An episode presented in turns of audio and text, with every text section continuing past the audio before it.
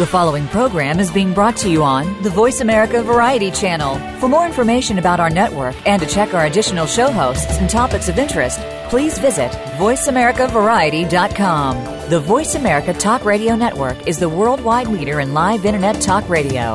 Visit VoiceAmerica.com. The views and ideas expressed on the following program are strictly those of the host or guests and do not necessarily reflect the views and ideas held by the Voice America Talk Radio Network, its staff, and management.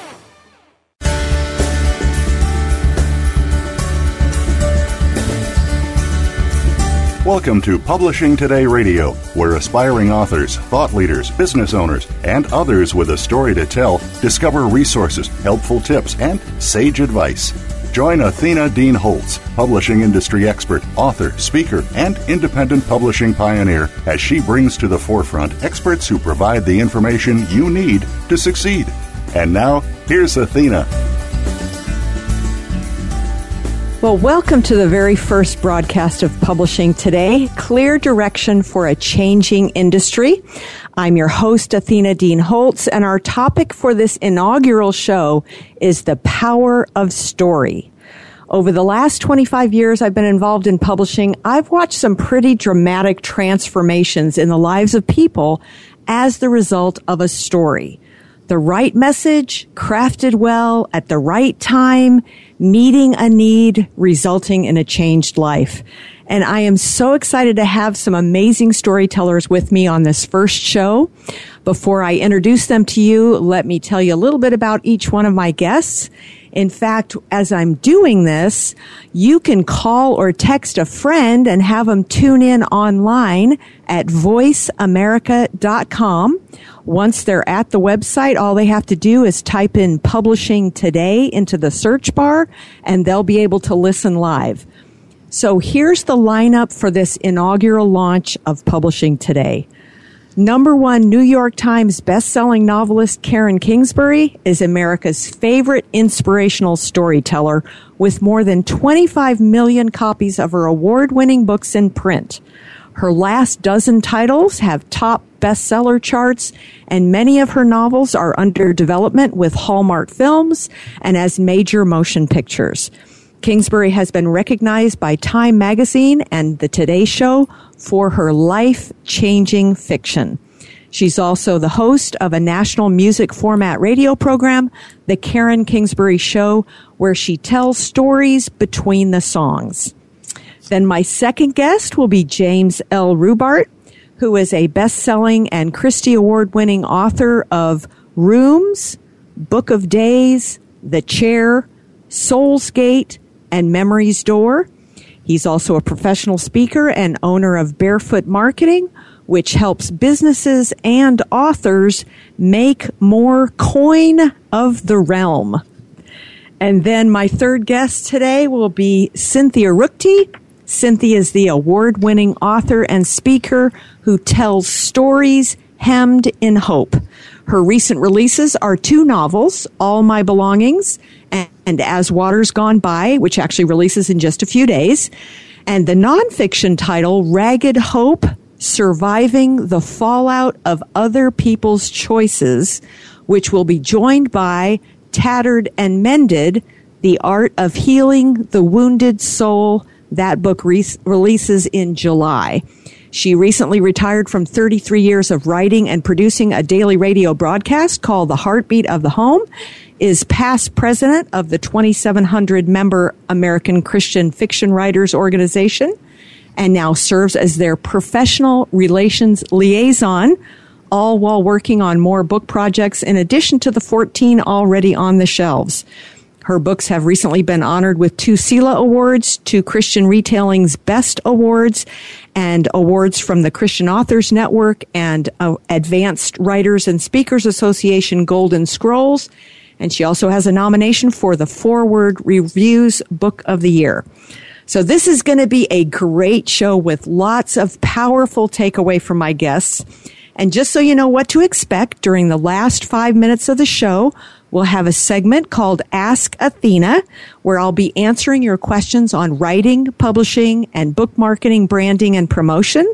So if you have a question you'd like me to answer, send an email at question at askathena.com and I will get it into the lineup for a future show. So now, before I bring each of my guests into the conversation, if you've just joined us, you're listening to Publishing Today. I'm your host, Athena Dean Holtz, and we're broadcasting on voiceamerica.com, the world leader in online media broadcasting and the largest producer and distributor of live internet based talk radio. You can connect with me on the web at publishingtodayradio.com, on Facebook at Publishing Today Radio. On Twitter, my handle is Athena underscore on the air. On Google, I'm Athena Dean. On the Voice America Network, the website's voiceamerica.com. All right, so we're done with all that. So let's get this show on the road. Um, Karen Kingsbury, welcome to Publishing Today. Well, thank you so much. I'm glad to be here. Yeah. And I just love that our launch show topic is the power of story and that we get to hear your heart on this very topic. Now, your latest book, which is number two in the Angels Walking series, is entitled Chasing Sunsets. By the way, your publisher sent me a copy to give away. So let me just say for the first listener who texts me at 210 620 4900, I will send a free copy of Karen's newest novel, Chasing Sunsets. Again, that's 210 620 4900. First person who texts me will get a copy of Karen's latest novel. So, Karen, first let me ask you you're considered one of the great storytellers. To you, what makes a great story? I think for me, it's got to be something that makes me feel. So I want to be laughing or I want to be crying. I want to be on the edge of my seat because if I'm not emotionally engaged, the power of the story won't speak to me through the back door of my heart. You know, a, a nonfiction book can teach you three principles on just about everything and anything out there. But a story has a different kind of power, but only if it engages our heart and our emotions. Mm, that's good. So now your, your new series where you've um, kind of turned your focus on angels. Um, I'm interested in hearing about why you decided to do that and what you hope readers will learn through the story. Well, you know, it's funny. Um, I, I think what happened to me is it just felt like there's a lot of focus from readers on the supernatural, but usually it's the supernatural dark side, uh, vampires, werewolves, futuristic kind of storylines like Hunger Games, but not the spiritual light side of life. And so I just took a look at that, the, the scripture Hebrews 13, 2, that just says, be careful to entertain strangers for in doing so, some of you have entertained angels without knowing it. I think that verse kind of turned me on my head, and I've read it, you know, many times, but I started thinking if we've entertained a stranger and possibly at the same time it was an angel, that means that at least when they're here walking on earth, they look like us and act like us, talk like us. So I thought to myself, you know, this is really, so my series isn't really about angels as much as it is there's these four characters who are going through the young adult years. They're trying to figure things out in life and love, trials and tragedies and triumphs that they're going through. But working among them, here and there in little bits and scenes, are angels. And we get introduced to the angels early on in the story uh, at a town meeting in heaven where it's a very desperate, tense meeting.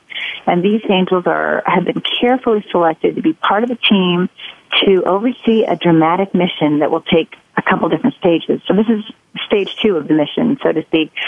Jag and Aspen are the two angels that are chosen to go to Earth on an angels walking mission and to act uh, clandestinely among the characters in ways that make a huge difference. But often, I mean, really, the characters don't know the characters are going about their day and their storyline and their tragedies and their struggles and this happens you know this meeting happens or a rescue happens and they might be puzzled by it but they're not necessarily aware there was an angel encounter. I think that's the way it is with us too.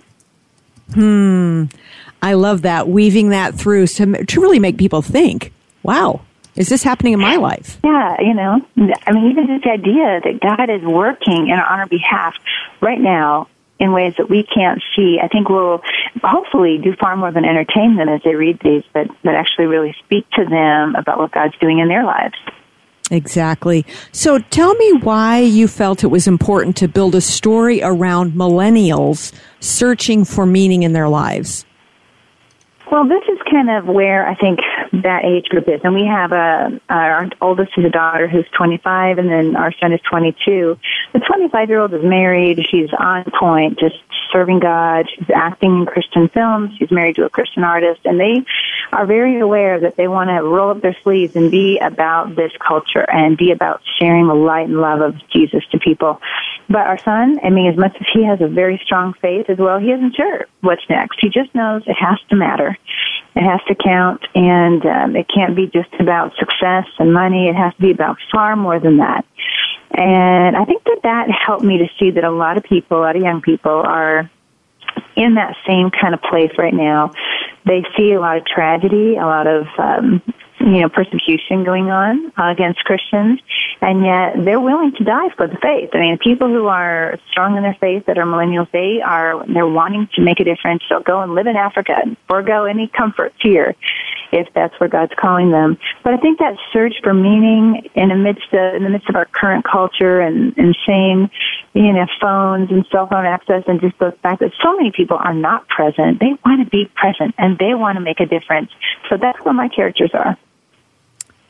Wonderful. So, um, you know, I think before I have a couple other questions for you that I want to dig into, but in, in, case you've just joined us, you're listening to Publishing Today, Clear Direction for a Changing Industry.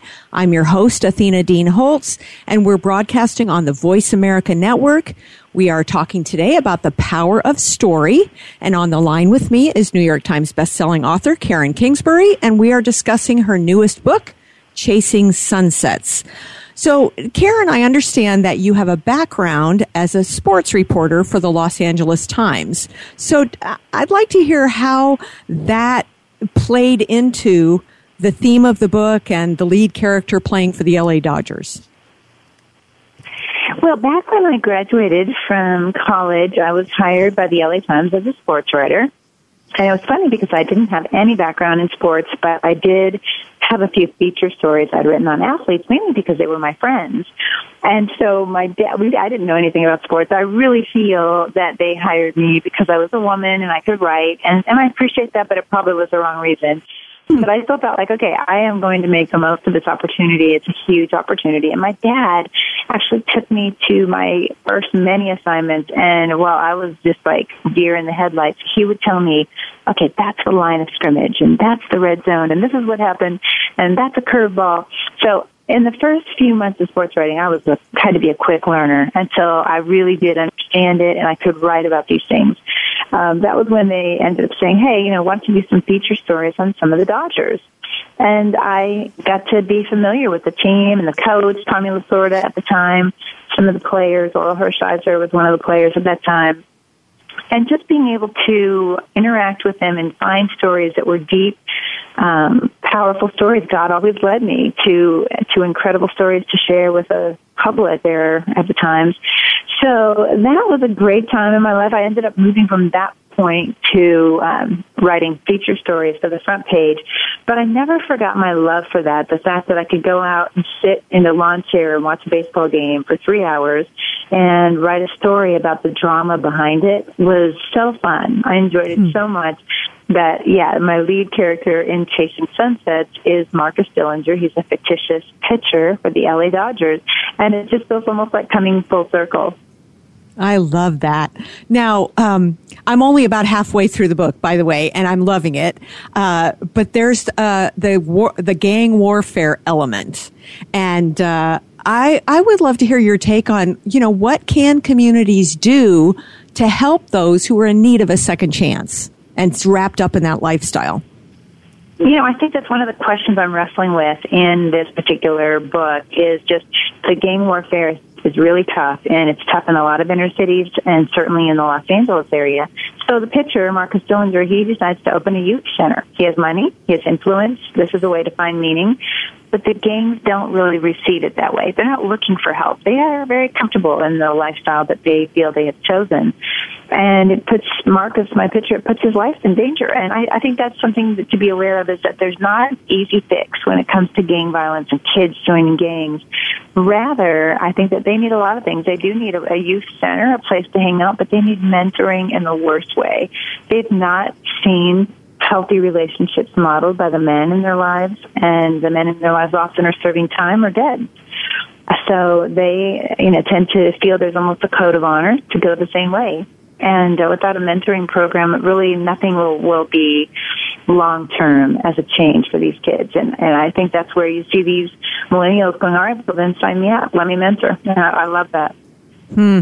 Yeah, and I'm and I'm kind of getting that. I'm not quite there yet in the book, but I'm I'm I'm seeing that that's coming, and I'm I'm I'm loving seeing that because it's it, they're all in, and that's that's what we need to be. Even us old people. Yeah. That. Amen. so, okay. What I want to do to kind of um, start wrapping this up is, uh, you know, you've done a lot of writing in your day and uh, you've been very effective with the written word. And, um, you know, there's a lot of authors or aspiring authors that are listening to this show today. And um, I'd love to have you just share maybe a couple of helpful tips that I mean, authors who want to improve their ability to touch lives through the power of story, they want to improve their craft. What what giveaway can you give them right now? Um, a couple of quick tips. Probably, I would say write very tight. So you want to cut the superfluous words. You, uh, the word "said" or "asked" really should not be in our novels because quotation marks indicate someone's speaking and a question mark indicates someone is asking. Uh, rather, if you want to beat in your dialogue, use an action, use an emotion, use a thought. Advance the storyline and the depth of our understanding rather than simply stating the obvious that someone is speaking. Um, I, I mean, I'll ever listen and thumb through a novel, and if I see the word said and asked and added and noted throughout the novel, I, I don't read it. It's just too many wasted words. So that's a really good tip, I think. I think um, avoiding any, you know, you can look do a search through your manuscript and see how many ly words you have. How much are you telling them instead of showing them the power of the story is the illustration. It's showing them that she entered the room, her feet keeping time with her heartbeat, not she entered the room quickly. There's a very big difference in uh, in that kind of writing. And just like take a look again at your manuscript and see where you've been just kind of general and you can be a lot more specific. It's always going to be stronger. Absolutely. And those are two of the best tips you could ever give. Write tight and show, don't tell. And that's awesome. Uh-huh. Karen, Karen, thank you so much for being with us today. Now, what is the best way for our listeners con- to connect with you online? The best way would be my website, KarenKingsbury.com. They can sign up for my free newsletter. I have a blog that goes out with the newsletter as well. And uh, read the first three chapters of Chasing Sunsets for free right there at the website. Wonderful. Boy, they do that. They're going to buy it because I know I'm sucked in. So thank you so much again for being with us today, oh, Karen. thank you, Athena. This is great. You bet. You have a great rest of your day. You too. God bless you. Thank you. All right, we're going to take a quick break and be right back with award winning novelist and my good friend James L. Rubart. I call him Jim, but that's his uh, author name. So do not go away. This is Athena Dean Holtz, and you're listening to Publishing Today Clear Direction for a Changing Industry on the Voice America Network. And we'll be right back.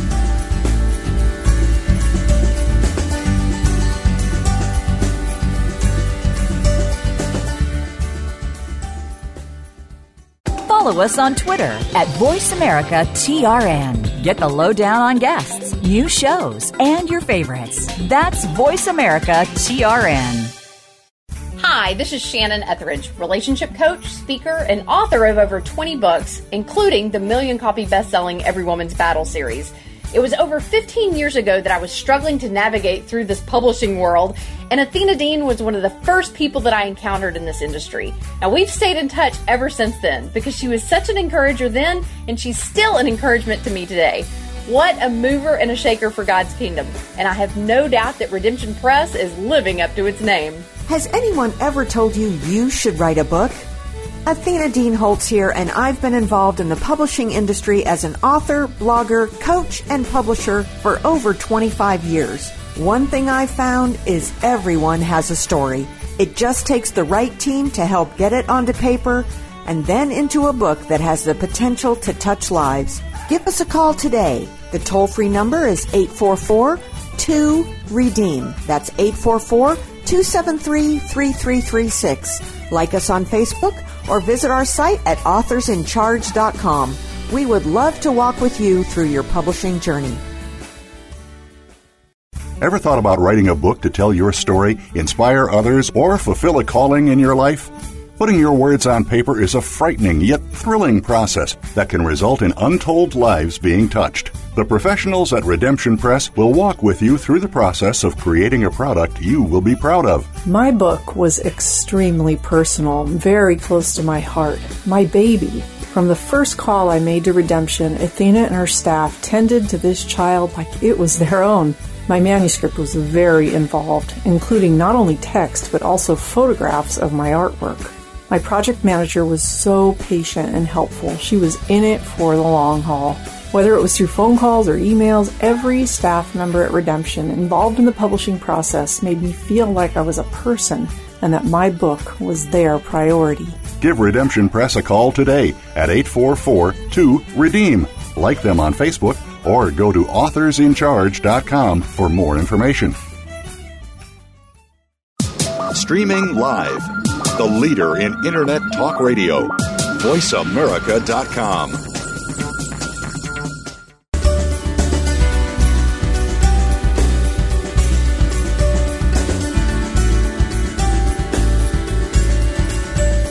Well, welcome back to Publishing Today, clear direction for a changing industry, broadcasting on the Voice America Network. I'm your host, Athena Dean Holtz, and we are continuing on with our show on the power of story. Now, I have to say that I've known Jim Rubart, so it's hard for me to call him James since before he was even an author, and it has been amazing to watch him grow in his craft and his ability to touch lives with the written word. And uh, in case you are just tuning in, James L. Rubart is the best-selling and Christie Award-winning author of Rooms, Book of Days, The Chair, Soul's Gate, and Memory's Door. He's also a professional speaker, owns a marketing company, is actually one of our coaches at Redemption Press. He works with a number of our authors on branding, which he is the ultimate expert on. And uh, now we actually have a, an, a one copy of his Christie Award winning novel, Soul's Gate. So if you are the first person who texts me at 210 620 4900, I will send you a copy of this amazing book and you are going to love this guy. He's one of my favorite people. Welcome to the show, Jim. Athena, it is so fun to be with you on your inaugural show. Thanks for having me. Oh, it's great to have you on today. So, tell me a little bit about your writing career. I want everybody to hear your story and and just how almost you almost let someone's words cause you to just totally give up on your dream of becoming an author. Yeah, it it it did make me give up on my dream for for many many years. And what happened is I fell in love with the idea of being a novelist back in junior high. So I took a journalism class the next year in eighth grade, and then they chose everyone out of the journalism class for the school paper, and I did not get chosen. And I heard that as a message you cannot write. And so, even though I had the dream for years and years and years and years, I never did anything about it till I was about 40 years old. Um, and thanks to my wife, I finally did step into it. And it's it's been a crazy ride. I my first book came out uh, exactly five years ago, and I've had so I've had six come out at this point, and my seventh novel comes out in November. So it just still feels a little bit surreal for the dream to have come true and hit the bestseller list and win awards and nominations and all this. So it's been it has been a wild ride. I'll bet. And I'll never forget the first time I read your first book and I just saw you. I saw your mannerisms. I saw things. I'm, I just chuckled because I'm like, that description is exactly how he, you know, one of his mannerisms. It just it was so much fun to to just see you in your book in your writing. I am definitely in there. Yes. okay. Okay, Jim. So, or James. Sorry about that. Um, so, for you, for you, what makes a story really powerful? Well, I think there's a difference between watching a story and living a story, and I'll explain what I mean by that. There's some books where you read the book and it's interesting, and you're uh, wanting to know what's going to happen next, and then there are other stories where you feel like you have become one of the characters. You're, you're, going, oh my gosh, I can relate to that person so deeply. That's my struggle. That's my pain. That's my triumph. And when I get letters from people who say, I became one of your characters, then I feel like, okay, that's what I want to accomplish. I want somebody to become so immersed in one of my characters that they feel like it's almost them. And and that's what makes a story powerful to me. It, there's an old writing cliche that all you have to do to write a great story is open a vein and bleed onto the page. Oh, yeah. But I, I think it's a cliche because it's true. If you really, really want to affect people powerfully with a story, you have to go to those wounded, deep, dark, painful, triumphant places inside your own soul and convey that on paper. And if peop- if you can do that, people will resonate with the story. And one of the things I do, Athena, is I read through my books, obviously, before I turn them into my publisher. If I don't cry at least once rereading the story, then I've done something wrong. Because mm-hmm. I figure if I can make myself cry, then I can probably go to that emotional place in a reader. Exactly, exactly. I love that. And I've always said that. It's like if we can't uh, be the in, certainly in fiction, the the people, the characters in, in your novel can't be perfect. They they have to be flawed and wounded, so people can go. I get that. I relate to that. I I'm right there with you, and that's just and that's exactly what you're talking about. And I love that, and I think that is that is truly what what can make a por- story powerful is and draw us into it instead of just being a a spectator. Yeah. So, okay, in case you just joined us, you're listening to Publishing Today, Clear Direction for a Changing Industry. I'm your host, Athena Dean Holtz. We're broadcasting on the Voice America Network, the world leader in online media broadcasting and the largest producer and distributor of live internet based talk radio. And we are talking now to James L. Rubart, Christie Award winning novelist and branding guru. So now, okay, this is where I kind of really got excited about this idea of, of asking you this question because you teach branding to authors and uh, we always end up when we're at the same conference teaching at the same time. So I've never got to sat sit in a in a, a workshop of yours and hear this, but I've always heard it secondhand. And uh, one of your core concepts is shocking broca to make yourself stand out as an author. And I, I gotta believe there's a parallel in doing the same thing with your novel and, or with your storytelling. So can you tell us a little bit about what shocking broca even is and how does it apply not only to branding but also to writing fiction? That that is that's a great question, and I can't. I, I, got the concept of shocking Broca from a friend of mine, Roy Williams, who is, in my mind, the marketing guru, just a brilliant guy. And when he first explained it to me, I thought this is the key.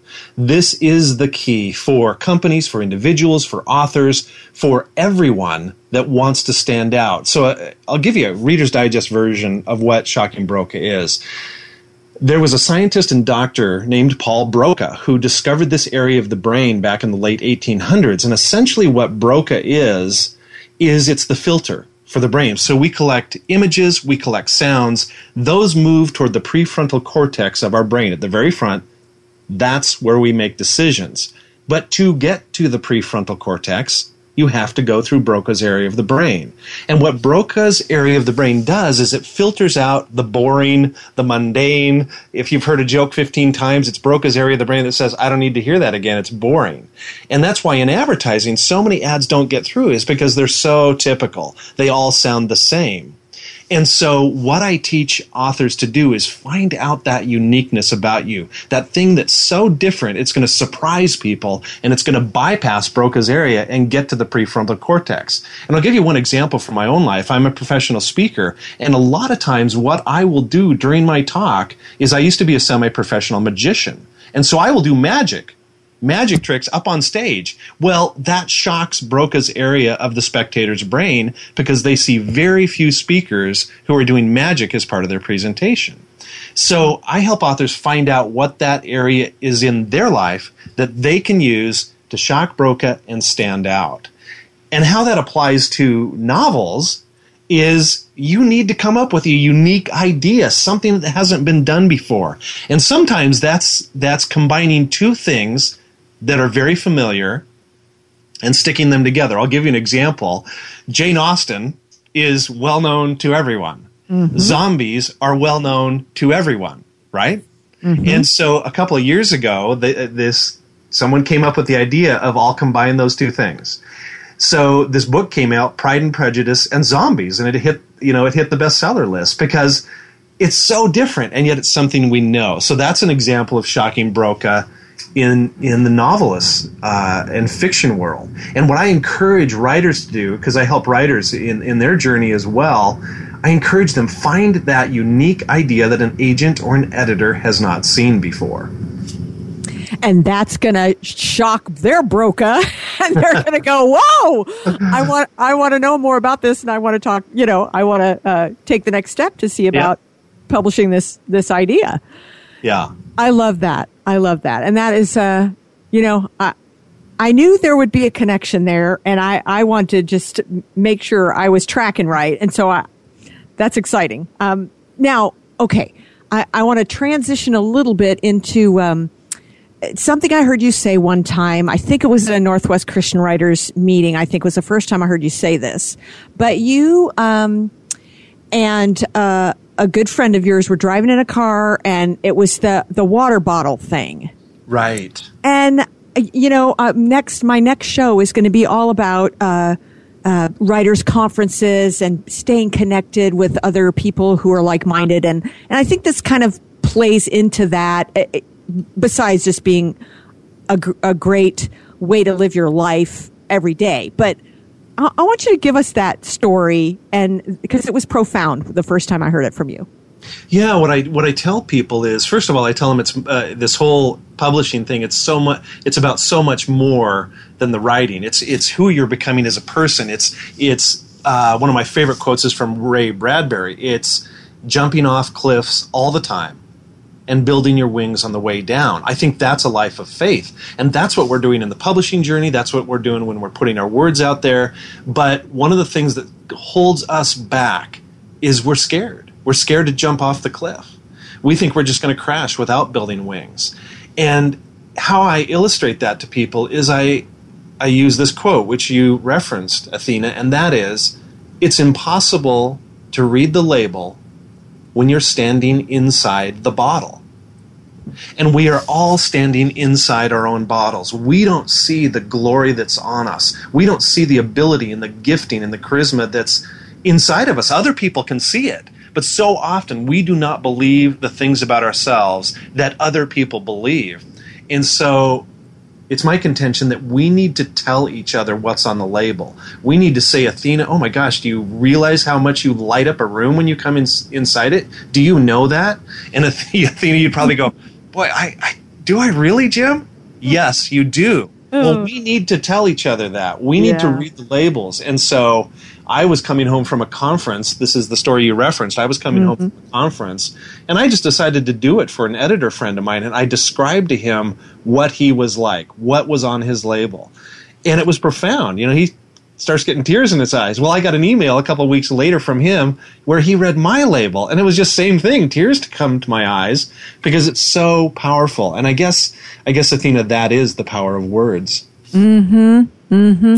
And uh, you know, I've I, I can't think of uh, uh, count all the times that I've had somebody say to me, you know, you changed my life when you said this to me. And it yeah. was like 10 years ago, and you just said this one line to me. And I'm like, I said that? I don't even remember saying that. You know, but again, it's the power of words and, and really affirming what you see in someone else or what God's showing you they need to hear.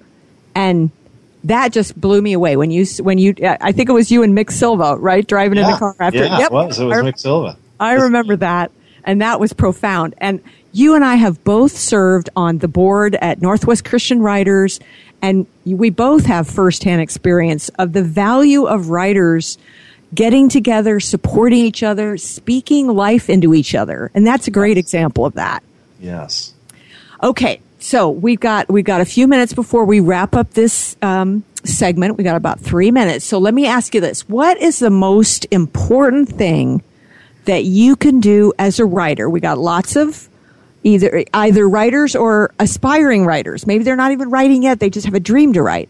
What's the more, most important thing as a writer we can do to accomplish our dreams? Um, jump off the cliff, build your wings on the way down. And, and, I'm serious about that. You have to take the risk. You have to put yourself out there. You're going to get critiqued. You're going to get rejected. You're going to have people that discourage you. But if you are in a position where you say, I can't not write, then I just encourage you to keep going, keep jumping off the cliffs, keep, keep building the wings on the way down. And then the second thing I would say, Athena, can I can I give you another? Yes, thought? please. Yep. Uh, you've probably heard this anecdote before, but it is so worth stating again because I see a lot of beginning writers that they do not get this. And that is a few weeks ago, this uh, brain surgeon and this author went golfing together on, on the third tee. The brain surgeon says to his author friend, You're not going to believe what I'm going to do this summer. I'm going to take six weeks off and I'm going to become an author. And the author said, unbelievable coincidence. I'm taking six weeks off this summer too, and I'm going to become a brain surgeon. yeah. And, and, and the reason that's funny is because we think, oh, I grew up writing, so I can write. And what I want to tell beginning writers, it's like brain surgery. It's that hard to learn to be excellent at writing. So take time to study the craft, read books, go to conferences, get in critique groups where you have somebody that knows what they're talking about. Really dedicate yourself to the craft of fiction. Absolutely. That is uh, and you you definitely got, I've I've kind of heard a variation of that, but it's so true. I mean, you can't just you know, well, God told me to write this, and so I just wrote it, and don't you change it because you know we we need to learn the craft and learn how to be excellent communicators. Yeah. So, okay. It's been awesome having you on today. But let me just wrap up with this. What's the best way for our listeners to connect with you online and, and how do they do that? Oh, yeah. The best way is just go to my website, jameslrubart.com, R U B A R T, jameslrubart.com, and you can sign up for my newsletter, and that's the best way to stay in touch because it gives updates on what's going on with me in my world. And if people want to email me directly, they can do it that way as well. So that's the best way. Wonderful. Well, thank you so much for being with me today. And okay, we're going to take a quick break and be right back with award winning novelist and another longtime friend, Cynthia Ruchti. So don't go away. This is Athena Dean Holtz. You're listening to Publishing Today, clear direction for a changing industry, and we'll be right back.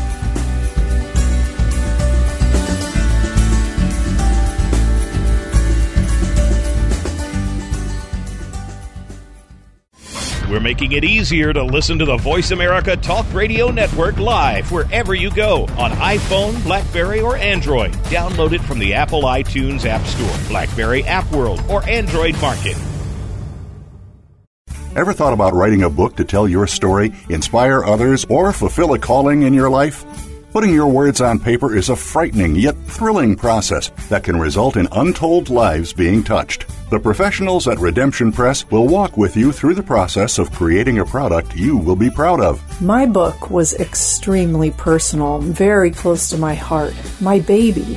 From the first call I made to Redemption, Athena and her staff tended to this child like it was their own. My manuscript was very involved, including not only text but also photographs of my artwork. My project manager was so patient and helpful. She was in it for the long haul. Whether it was through phone calls or emails, every staff member at Redemption involved in the publishing process made me feel like I was a person and that my book was their priority. Give Redemption Press a call today at 844 2 Redeem. Like them on Facebook or go to authorsincharge.com for more information. Hi, this is Shannon Ethridge, relationship coach, speaker, and author of over 20 books, including the million copy best selling Every Woman's Battle series. It was over 15 years ago that I was struggling to navigate through this publishing world, and Athena Dean was one of the first people that I encountered in this industry.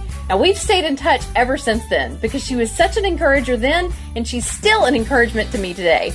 What a mover and a shaker for God's kingdom, and I have no doubt that Redemption Press is living up to its name. Has anyone ever told you you should write a book? Athena Dean Holtz here, and I've been involved in the publishing industry as an author, blogger, coach, and publisher for over 25 years. One thing I've found is everyone has a story. It just takes the right team to help get it onto paper and then into a book that has the potential to touch lives. Give us a call today. The toll free number is 844 2 Redeem. That's 844 273 3336. Like us on Facebook or visit our site at authorsincharge.com. We would love to walk with you through your publishing journey. The Internet's number one talk station. Number one talk station. VoiceAmerica.com.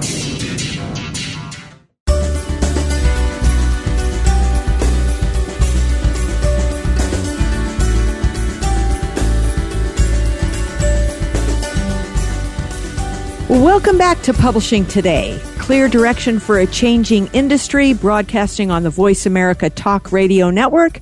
I'm your host, Athena Dean Holtz, and we are continuing on with our show on the power of story. We've been having a great conversation with New York Times bestselling author Karen Kingsbury and Christy Award winning novelist and marketing and branding guru James L. Rubart. Now I'd like to introduce you to another longtime writer friend, Cynthia Ruchti. Cynthia is the award winning author and speaker who tells stories hemmed in hope. Her recent releases are two novels, All My Belongings and As Water's Gone By, which actually releases in just a few days, and the nonfiction title Ragged Hope, Surviving the Fallout of Other People's Choices, which I understand will be joined by Tattered and Mended, The Art of Healing the Wounded Soul. That book releases in July. She recently retired from 33 years of writing and producing a daily radio broadcast called The Heartbeat of the Home, is past president of the 2,700 member American Christian Fiction Writers, and now serves as their professional relations liaison, all while working on more book projects in addition to the 14 already on the shelves. And her work has been honored by many organizations and received, received numerous awards. So, Cynthia, welcome to the show. Thank you so much. It's great to be here talking about one of my favorite subjects. Amen. So, we're talking about the power of story, and I'd like to take a little bit of a different approach with our time together. Um, you've written a number of novels, and what intrigues me the most is how you use fiction techniques, the power of story, in your nonfiction book, Ragged Hope Surviving the Fallout of Other People's Choices. In fact, we do have one copy to give away of Ragged Hope. So the first listener who texts me at 210 620 4900, I will send you a copy of Ragged Hope. And I have to tell you, I love that book. It was absolutely one of my favorite books because I, everybody has to put up with other people's bad choices affecting them. And you did it in such an amazing way. Um, gosh, well, first of all, I, I, just have to make a kind of a point here because okay. I know when I wrote my first book, I had no idea that you were supposed to use fiction techniques like dialogue and description to, tra- to tell a true story. Mm. And you know, obviously at that point, I'd never even been to a writer's conference or learned anything about the craft. I just knew, hey, I want to tell a story and I'm more of a speaker than I am a writer, or at least I was back then. And so I just wrote like I talked and I d- didn't find out until I'd got the entire manuscript done the first time that um, that's not the way you do it. Mm-hmm. So I ended up having to work with a coach to rewrite the whole thing. But what a difference that made. Mm-hmm. So I want you to tell us how you used the power of story to communicate important truths in this very, um, just, I thought it was a very profound nonfiction mm. book.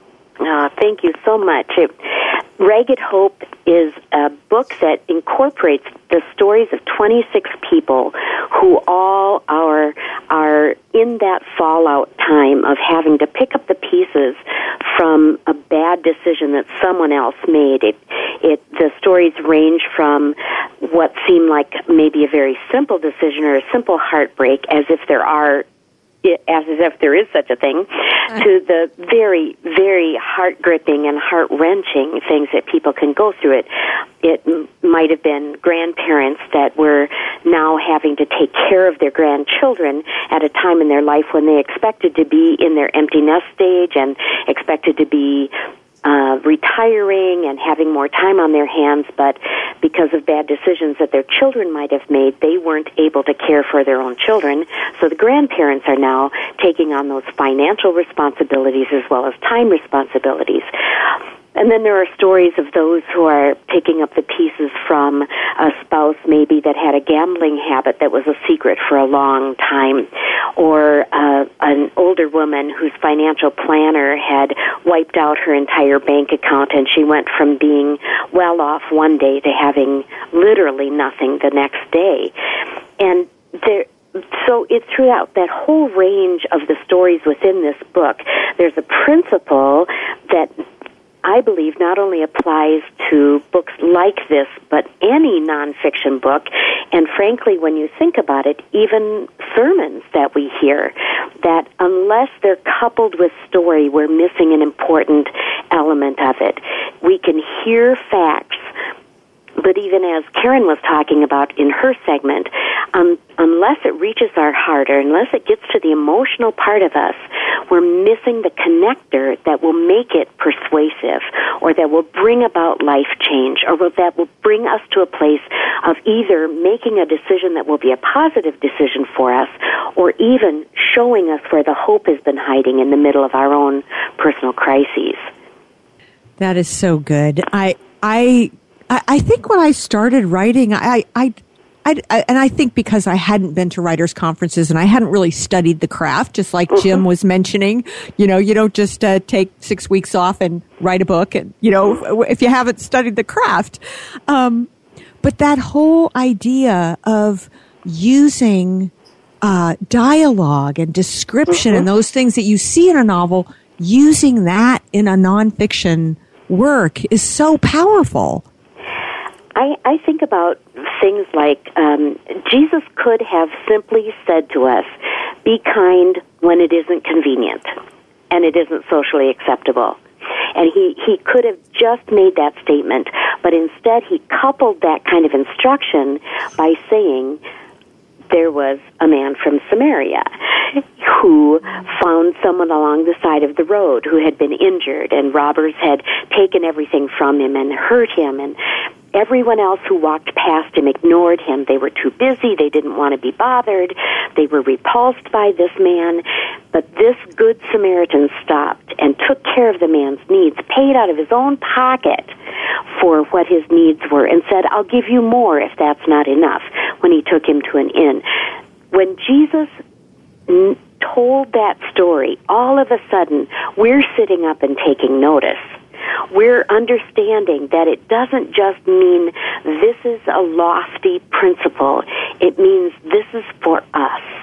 This is this is a life lesson that we can adopt for ourselves. Il- stories illustrate, make, um, they paint mental pictures for us. They help it be relatable. Story breaks through our defenses so that we're listening better because we we are caught up in the story. It puts us in the scene, just as had been mentioned before. That makes us realize it's it's about us. It's not about that principle or idea. It's about our connection with that idea or principle. It takes us much deeper than those facts or their, those concepts.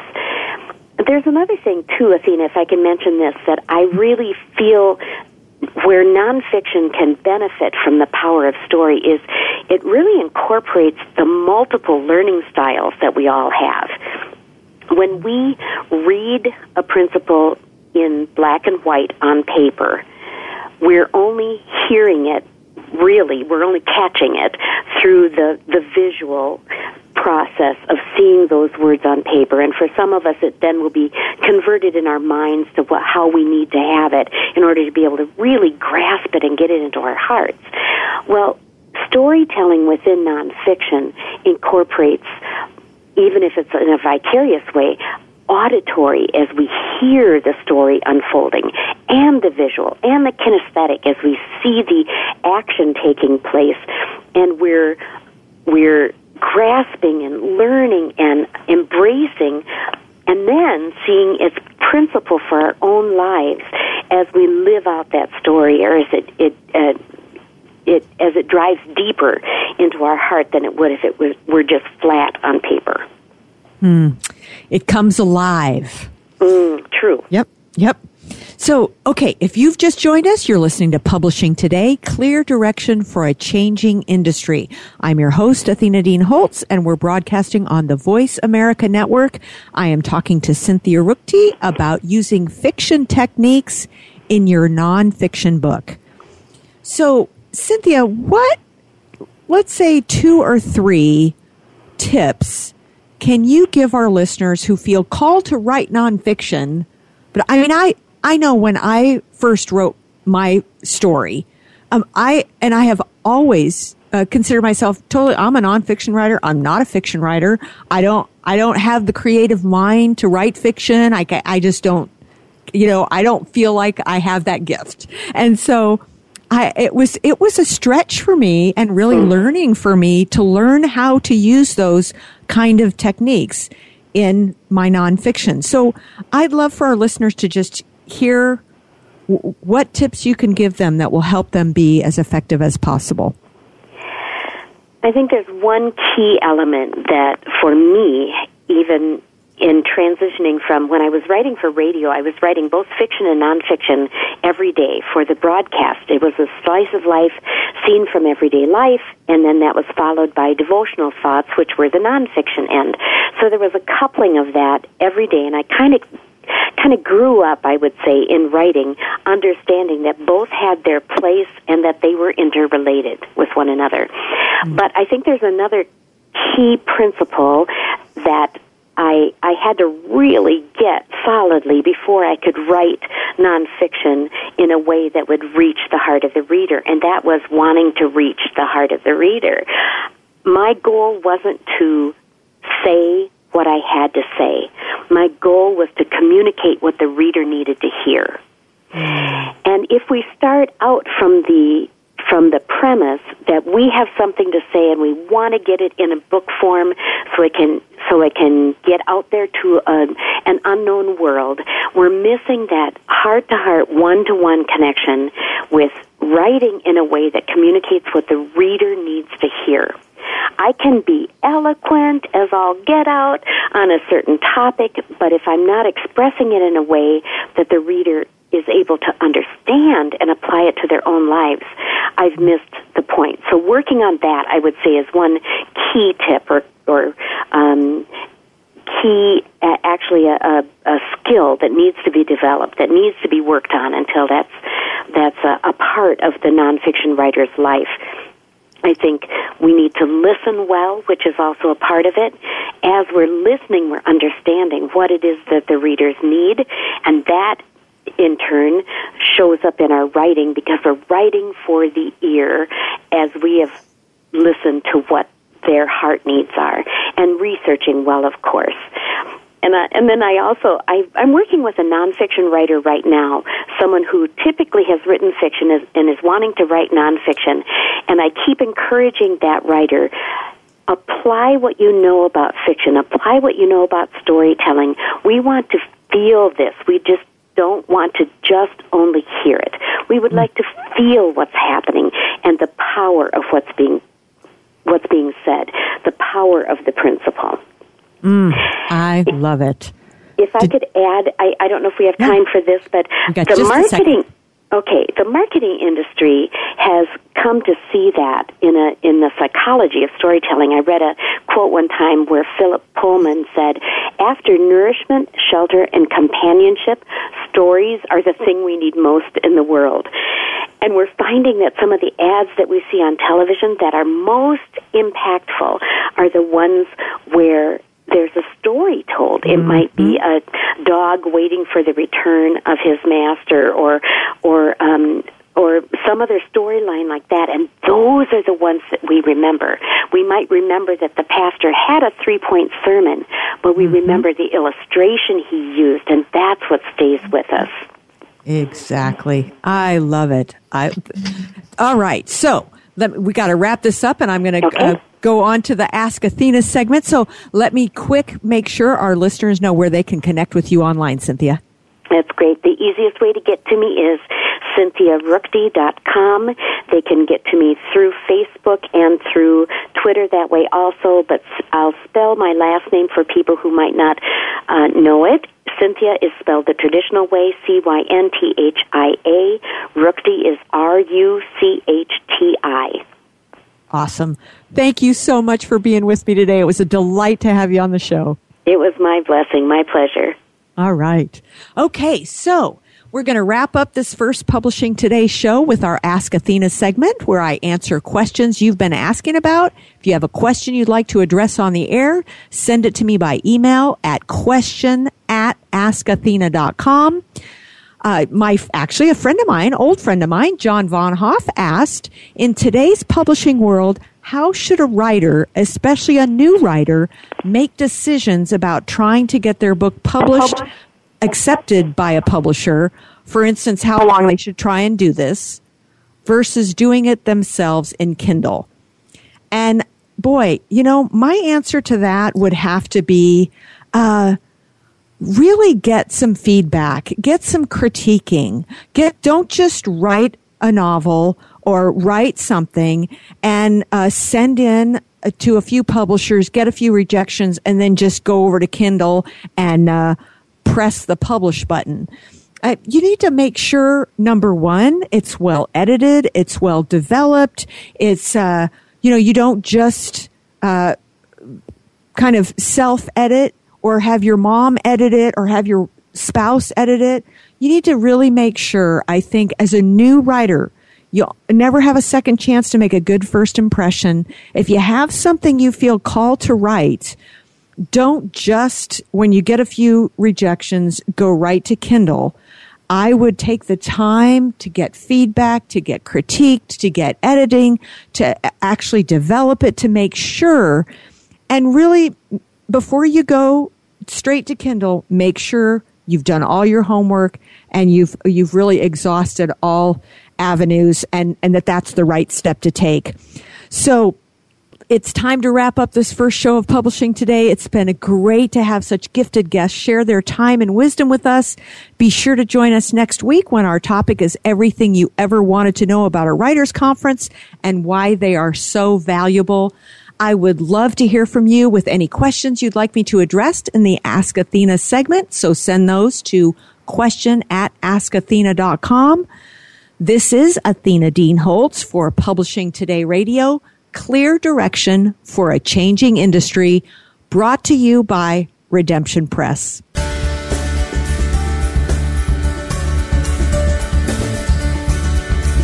Thank you for tuning in to Publishing Today Radio. Be sure to join your host, Athena Dean Holtz, again next Saturday at 10 a.m. Pacific Time, 1 p.m. Eastern Time on the Voice America Variety Channel. Enjoy the rest of your weekend.